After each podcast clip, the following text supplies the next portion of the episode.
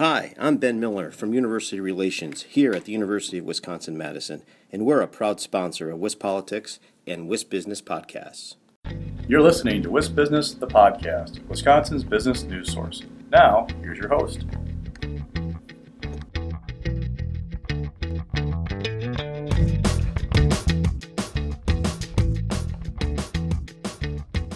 Hi, everybody. I'm Stephanie Hoff here with WIS Business, the podcast. Lauren Weber joins me today. Lauren is the Midwest correspondent for Kaiser Health News. Lauren, thanks for coming on today. Thanks so much for having me. So, the Midwest has been in a unique situation where it can learn from other hotspots around the country throughout this pandemic. First, it was on the coast that COVID 19 really hit, then it was in those Sunbelt states. But now it looks like Michigan and Minnesota, to Wisconsin's left and right, are leading the country in the last seven days for cases per population. So, what is going on there?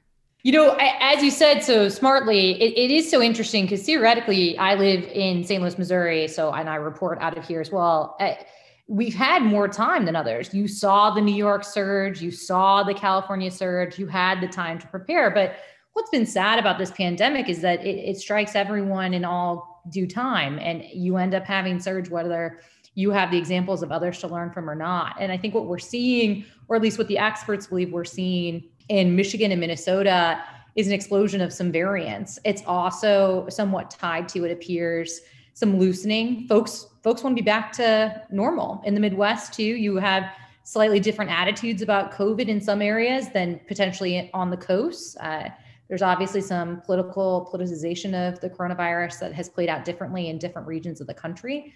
And I think you don't have to look any further than how COVID has hit rural America to understand too why things are so much different when you see this explosion in these Midwestern states. I mean, basically from the summer until February, the rate of death in rural America was much higher than in urban America. And part of that's because, as you said, it honestly just took a while for COVID to get there.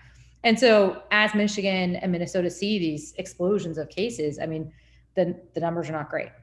And we hear from health officials, you know, keep wearing a mask, keep social distancing, keep washing your hands. Um, but now the former CDC director is selling big ass fans. And um, for about 10 grand, these fans are supposed to kill COVID. Lauren, you recently published an investigative report on this. I mean, is, is this something that schools, offices, or gyms should uh, pursue? I, I, you know, I will just refer you to the experts that my colleague Christina Jewett and I interviewed for our piece. I mean, what what you said is true. Robert Redfield has joined Big Ass Fans, which is a fan company that has added some technology to its fans, both UVC light, which experts say usually does the trick, and then also ionization, which the experts that we talk to are a lot more skeptical about and have questions about. Um, and you know, here's the deal: Robert Redfield's not the first Trump official to join an air cleaning company.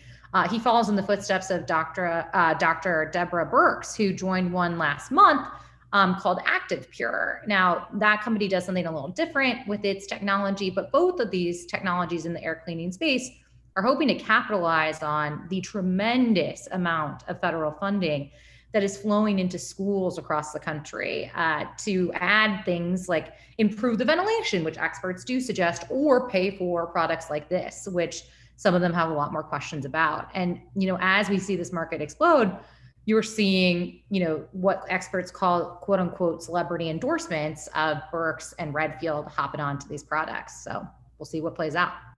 Lauren, you you cover a lot of stuff from just case numbers that we talked about or new markets popping up during COVID. And you also, you know, have this field of maybe disparities that, you know, have come about during this pandemic. How do you choose your stories?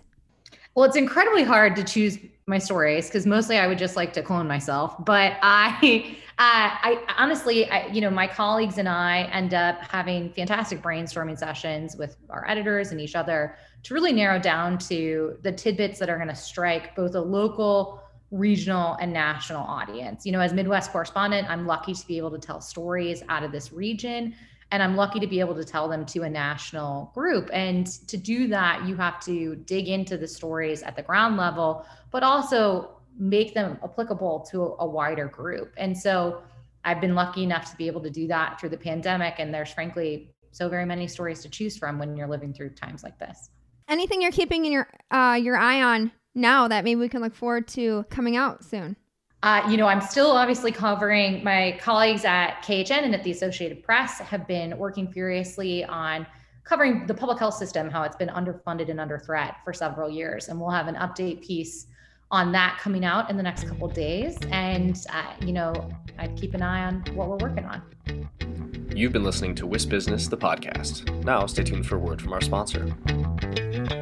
Hi, I'm Ben Miller from University Relations here at the University of Wisconsin Madison, and we're a proud sponsor of WIS Politics and WIS Business Podcast. Did you know that almost 80% of UW Madison's in state students return to live and work in Wisconsin in the years after graduation? And almost half of all UW Madison alumni are current Wisconsin residents. That's just one way we're driving our economy forward. UW Madison is working for Wisconsin.